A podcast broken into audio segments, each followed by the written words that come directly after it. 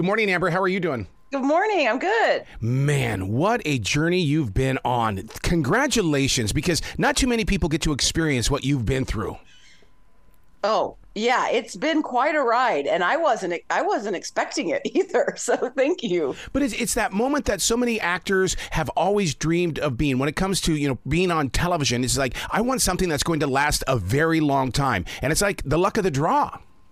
Yeah, I remember a friend years ago, and this was when we'd only been on the air for like three years. He was like a, a fellow actor. He said it's like winning the lottery, which is 100% true. Just getting on a show is like winning the lottery, much less being on a show that you would watch as a fan and that goes for 14 seasons. It's it really is it just doesn't happen to very many people. So I feel so lucky. Well, 14 seasons, that means that Pam Poovey is pretty much inside your soul. Yeah, that's right. She's become a part of me. what what have you learned from her? Um, you know, honestly, I, have learned not to take uh, myself so seriously. Yeah. Um, not to give two shits. Can I say that? Yeah. about about what anybody thinks about you, and just do what you want, live your best life, and care about people. That's the thing I think that is the thing I learned about Pam is that she really does love everybody. She's quite a loving uh, character. She's got such a big heart. So yeah, just don't care what other people think about you. But you know what's really interesting about about Pam is the fact that when she was on the screen, we as viewers would go, "Yeah, yeah," and we would come to the show for Pam. Yeah, that's so sweet. And people always say like, "Oh my gosh, that reminds me of my girlfriend," yep. or you know, people are like, "It's a real character that they can relate to," which doesn't happen a lot in animation. Wow, and and for animation to have such a powerful impact on our lives, I mean, it's like it's not real, guys, but it is to us the, through the emotions that we have with the show. It's very real. Yeah, yeah, 100%. And same here. Like, it, you know, I care about this character and I get excited to know what she's going to do next. And like when she kind of became like an unlikely sex symbol, I was like, yes, Pam, it's amazing. See, that's so funny that you say that because there were many times when, when in the early stages of Pam, it, it was like I thought it was just clickbait. I'm going, oh, they're just doing promotion. They're just doing promotion, and then you realize that everybody else around the country is starting to talk her language as well. totally. Totally. And then she was like in the um, she was in the Sports Illustrated swimsuit edition, and that was when I was like, "Okay, we've made it." now you you tackle in this final season something that kind of opens up my heart and going, "What happens if this were really true?" With the UN declaring that all private spy agencies are illegal and must shut down. Boy, that sounds like a real day thing.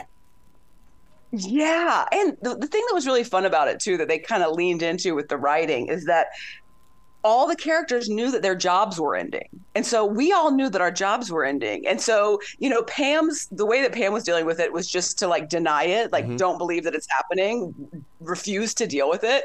And so it really helped us kind of um, deal with the, you know, the sadness of the show ending as we were playing our characters because they were all sad too. So it was actually pretty genius the way they did it. But you know what though, I in my heart I keep going, ah, they're going to make a movie out of this. They're going to go away for about one or two seasons. We're all going to miss it, and all of a sudden we're going to be at that movie theater. that's what I hope. I really do hope that's the case. And the cast is ready to go. It's just a matter of who's going to make this movie. We're we'll be there. Can you imagine seeing it on such a large screen? Because I think it would be a, a incredibly different feel about it. Oh, for sure, because the animation's so beautiful and it's gotten so intricate. Yep. And I remember seeing the Simpsons movie in the theater and being like, yes, this is exactly what I wanted. Mm-hmm. And because the Simpsons style is so simple, and then seeing it like way more, you know, intricate was very fun. So I can't even imagine what an Archer movie would be like. Am I wrong to say that there, there's never going to be another show like Archer, that it, it, it set its own pace and tone? I think I don't think you're wrong. I think you're right. I think that it definitely kind of um, influenced some people that have come after it, but I think you're right. I think it was what it was when it was, and there will be nothing else like it ever again.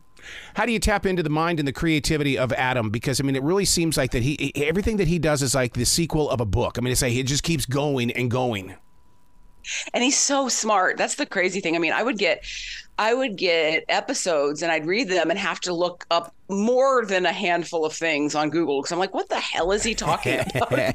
He's just so smart.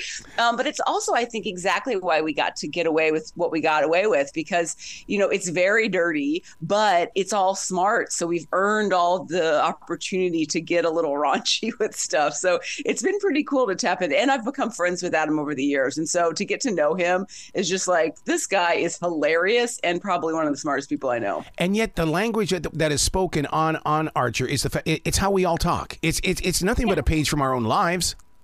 Yeah. And I remember in the beginning, too, one of the things they really wanted to stay away from was anybody doing character voices. Yeah. Um, my voice is probably the most charactery of all of them. Oh, and Gillette, who is Adam Reed. um, and uh, they, because they wanted it to feel like we're all just regular people, you know?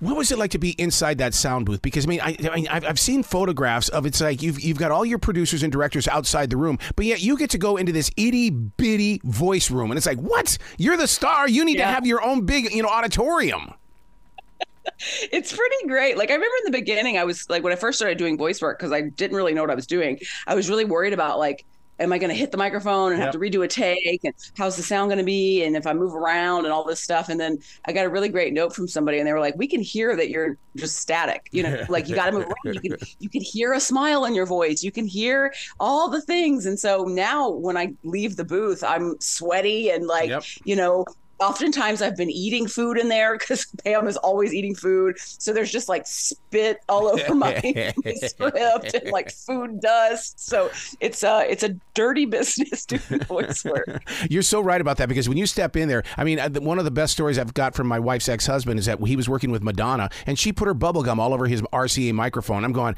God, that's so cool. That is just so cool so funny.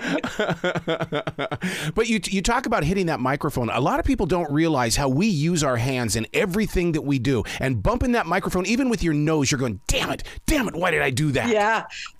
100% but you have to do it i mean you got to be able to hear what's going on in there especially at a show like archer where there's so much action and there's you know there's scenes where you're like well, they need you to pretend like you're um, pulling this Volkswagen with a rope. Okay. So then you're like, you know, I definitely act it all out so you can hear it in my voice. It's definitely a part of what we're doing in there. And, you know, you're not with other people. So you, I would look at the microphone and be like, okay, I'm talking to Lana. And so I'm imagining Lana in this microphone. So you really do have to, to have an imagination for sure. One of the things that I have to give you guys kudos for is the fact that you guys learned how to play that social media game really, really well. I mean, because the, the, the the talk after the shows, the talk before the shows, everything like that has always been so planned out. Or or is it planned out? Or is it you guys just love each other so much, we're just going to go on the web and talk about it? Yeah, I mean, in the beginning, like one of the things that Lucky and I started doing because Lucky and I we had known each other for years because we came up doing improv together. And we were on a show with all these famous people so nobody knew who we were. And so lucky and i would do a lot of stuff together because we had the time. So we would we would live tweet our um, episodes and connect with the fans that way. And it was super fun. And also, we were coming up at the time. I mean, our first season was in 2010. So it was kind of at the same time that like Instagram was blowing up and yep. all these different things. And so um, I remember Matt Thompson, the executive producer, came to me and Lucky probably season three or four, maybe, and asked us if we would write the Twitter feeds for our characters, nice. um, which was very hard because I'd never written as Pam. Obviously, I just voiced Pam. And so I was like, am I going to be able to write in this voice? And then I sent in a bunch of sample um, tweets and they were like, this is entirely too dirty. I'm like, what? too dirty for Pam. I would love to read a book from you where you're interviewing Pam, and it's you oh. with with with your real life interviewing her with her life. Oh, this is a great idea. This will be my next project. oh, only because I mean, I can obviously feel the two different personalities, but at the same time, it's like both personalities are really, really good. Yeah, well, thank you very much. It's like we're sisters. One of them's a little bit more rough around the edges than the other. so I, I know that you're also into into the movies because you the the movie uh, How to Ruin the Holidays. My God, we get to see you and hear your voice coming out of your body. Yeah, and that's kind of was the whole point, right? Like people knew me as a stage actor, like doing improv, and people knew me as a voice actor, and nationally only as a voice actor. And so I really wanted to to be able to show people another side of what I can do. And so uh, my husband wrote the movie and produced really? it, and it was directed by our friend Arlen. Cameos from different people and faces that you'll recognize, and we had such a great time making it. Well, the feeling of the movie did this really happen? Because I mean, you're talking about something that people face every day, selling the family home.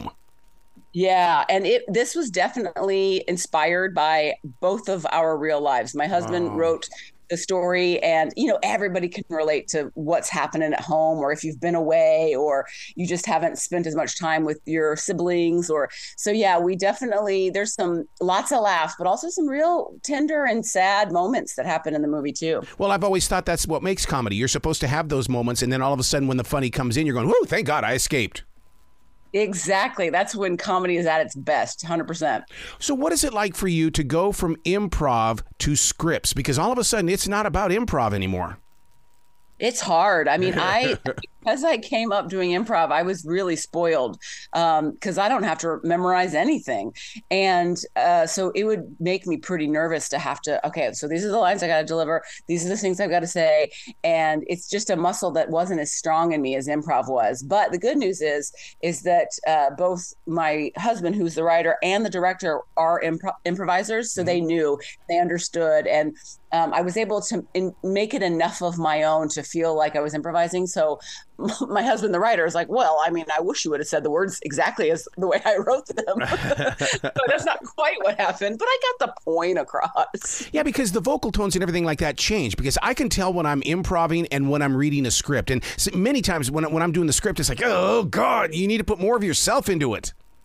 100% you can tell immediately. You're so right. And so it's that's the i think the real key to like really great actors is when it feels natural yeah. and it doesn't feel like something you've memorized and it feels like something you're just saying for the first time which is probably the hardest part of all of it.